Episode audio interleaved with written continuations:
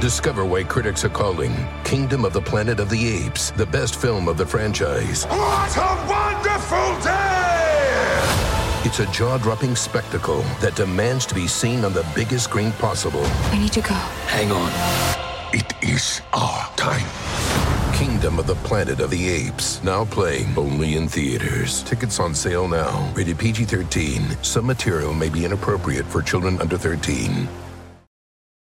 Sometimes it takes a different approach to help you unlock your true potential. With Capella University's game-changing FlexPath learning format, you gain relevant skills you can apply to your career right away. Earn your degree from an accredited university and be confident in the quality of your education. Imagine your future differently at capella dot e d u. Capella University is accredited by the Higher Learning Commission. Learn more at capella dot e d u slash accreditation.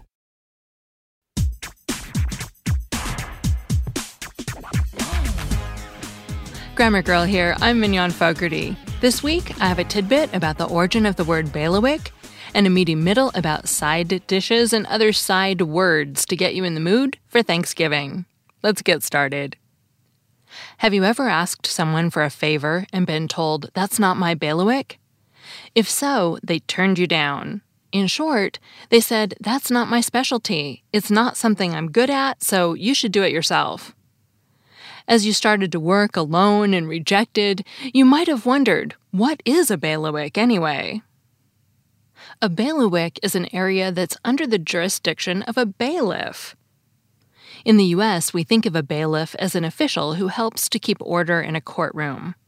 They're the people who walk prisoners in and out of the room and escort the jury members to their seats. But in Britain, a bailiff is more like a sheriff. He or she can make arrests, serve court papers to a person, and seize the property of a debtor. There's also the term sheriff wick, but it seems to have fallen out of favor sometime in the eighteen hundreds. An example of a real-life bailiwick is the Bailiwick of Guernsey, a set of small islands in the English Channel. They're part of England, but they have their own legislative assembly, which is presided over by, you guessed it, a bailiff. So the baila in bailiwick refers to a bailiff. In fact, another form of the word bailiff was also bailey, but that's also now obsolete. And the wick in bailiwick is obsolete. This word used to mean a house or dwelling place, as well as a town, village, or hamlet.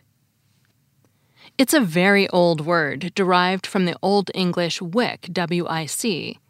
We can trace it back to nine hundred C E and find it used in Beowulf, in the phrase wicca neocean, meaning to go home.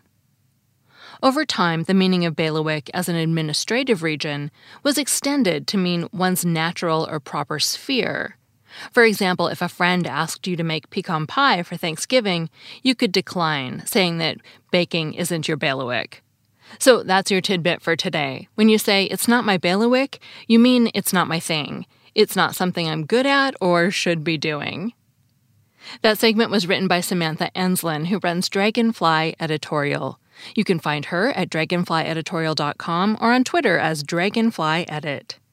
And now let's talk about more food with this piece by John Kelly. Mom deserves the best, and there's no better place to shop for Mother's Day than Whole Foods Market. They're your destination for unbeatable savings, from premium gifts to show-stopping flowers and irresistible desserts. Start by saving thirty-three percent with Prime on all body care and candles. Then get a fifteen-stem bunch of tulips for just nine ninety-nine each with Prime. Round out Mom's menu with festive rosé, irresistible berry chantilly cake, and more special treats. Come celebrate Mother's Day at Whole Foods Market.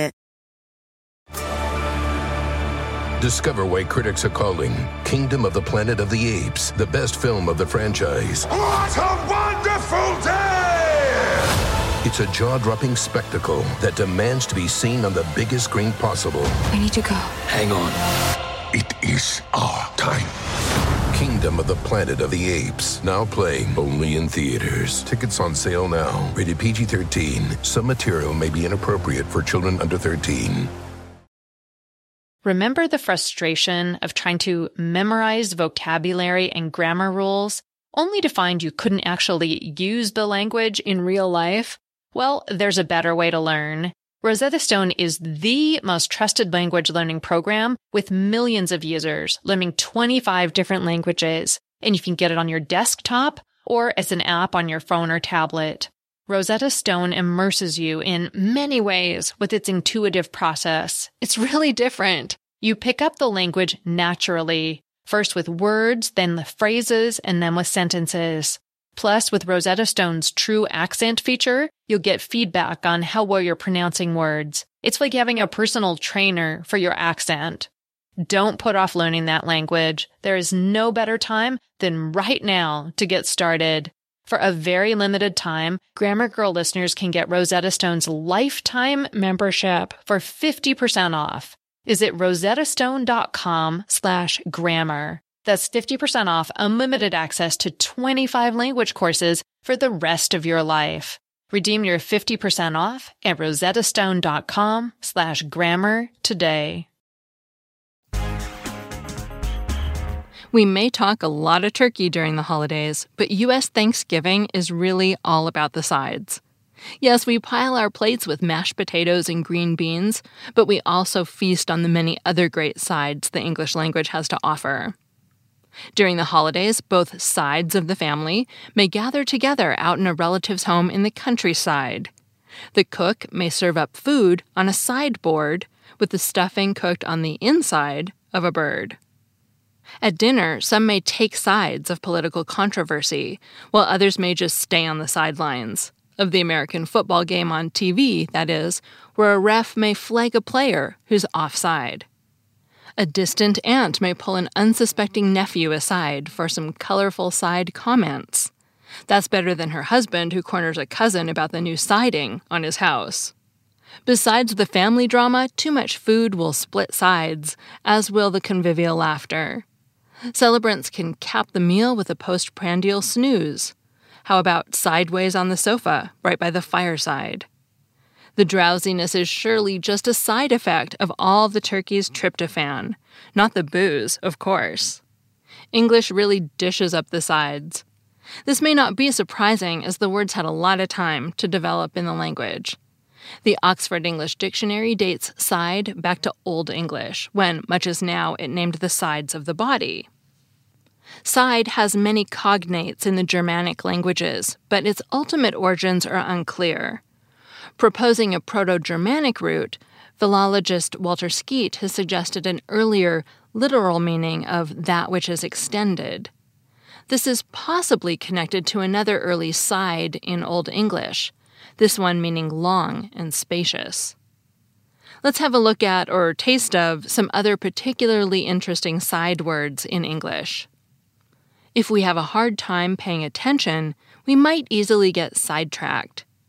This term is derived from the nineteenth century side tracks of railroads. If we want to avoid a touchy topic, we might sidestep it in a conversation.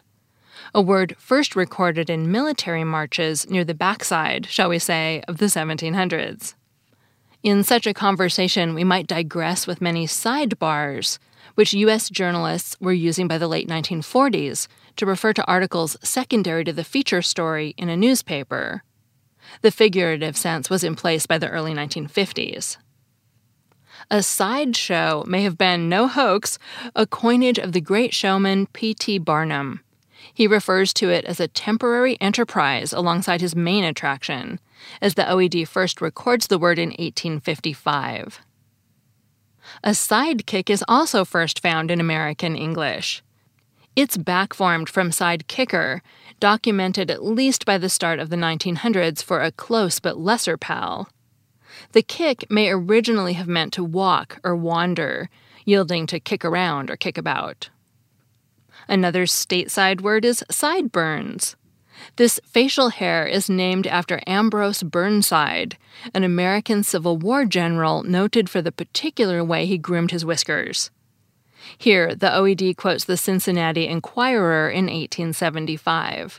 Quote, "His whisker was of the Burnside type, consisting of a mustache and mutton chop, the chin being perfectly clean," unquote. Maybe you recall that records had A-sides and B-sides. Another term for the B-side was the flip side, dated to the late nineteen forties. The B-side typically featured the lesser tracks of a recording, although on the flip side lives on as a positive consideration of some matter. Like flip side, we can also speak of the upside or downside of some event. While upside and downside have long been in the language, these substantive uses for advantage and disadvantage, respectively, trace back to the early twentieth century, when they were used to describe the movement of share prices in the stock market. Upside down is far older, at least in sense. The O E D dates it back to the thirteen hundreds, but the phrase took a different form early on, up, so down. Speakers shaped the word into upset down and upside down, which stuck since the usage of so was unusual, the O E D explains. Sidle, to edge sideways, also features some curious linguistic changes at work. The verb is actually a back formation of sidling, which was an adverb meaning sideways, but whose ing sounds like the progressive tense or a present participle in English. In the word sidling, however, this ing is actually part of ling, an old adverbial suffix in the language. Not to be left out, ling got confused with long, long, another adverbial suffix seen in sidelong. Sports fans, especially of American football, may well be familiar with blindsided. As the O E D notes, the term deriving from blindside actually dates back to the very early sixteen hundreds, referring to the weak side of a person or thing.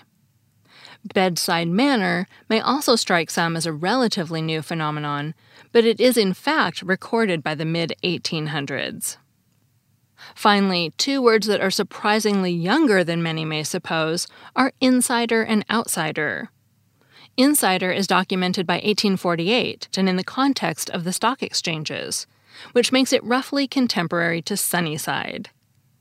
In an observation made last year by lexicographer Peter Sokolowski, outsider has been spiking in the American language due to the political outsider status some Republican Party presidential candidates were touting.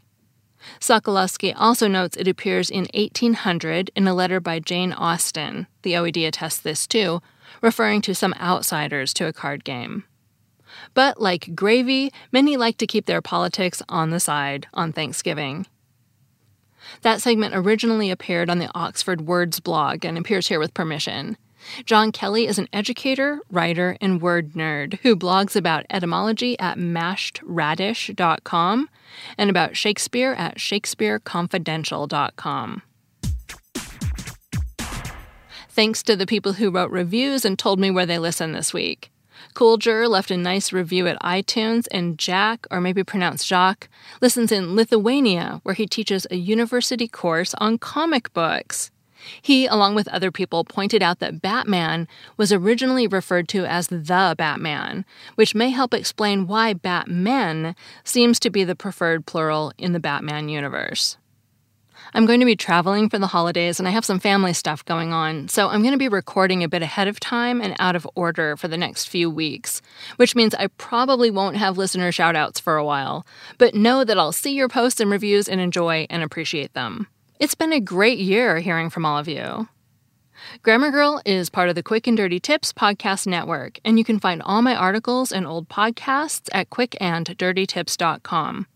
If you're looking for something new to add to your podcast list, check out my fellow Quick and Dirty Tips hosts. Maybe the Get Fit Guy to get you started working off all those side dishes, or the Savvy Psychologist to help you cope with your family.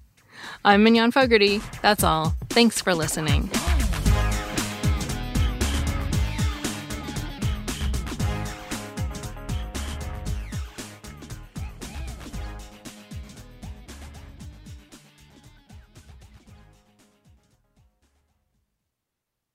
Mom deserves the best, and there's no better place to shop for Mother's Day than Whole Foods Market. They're your destination for unbeatable savings, from premium gifts to show-stopping flowers and irresistible desserts. Start by saving thirty-three percent with Prime on all body care and candles. Then get a fifteen-stem bunch of tulips for just nine ninety-nine each with Prime. Round out Mom's menu with festive rosé, irresistible berry chantilly cake, and more special treats. Come celebrate Mother's Day at Whole Foods Market.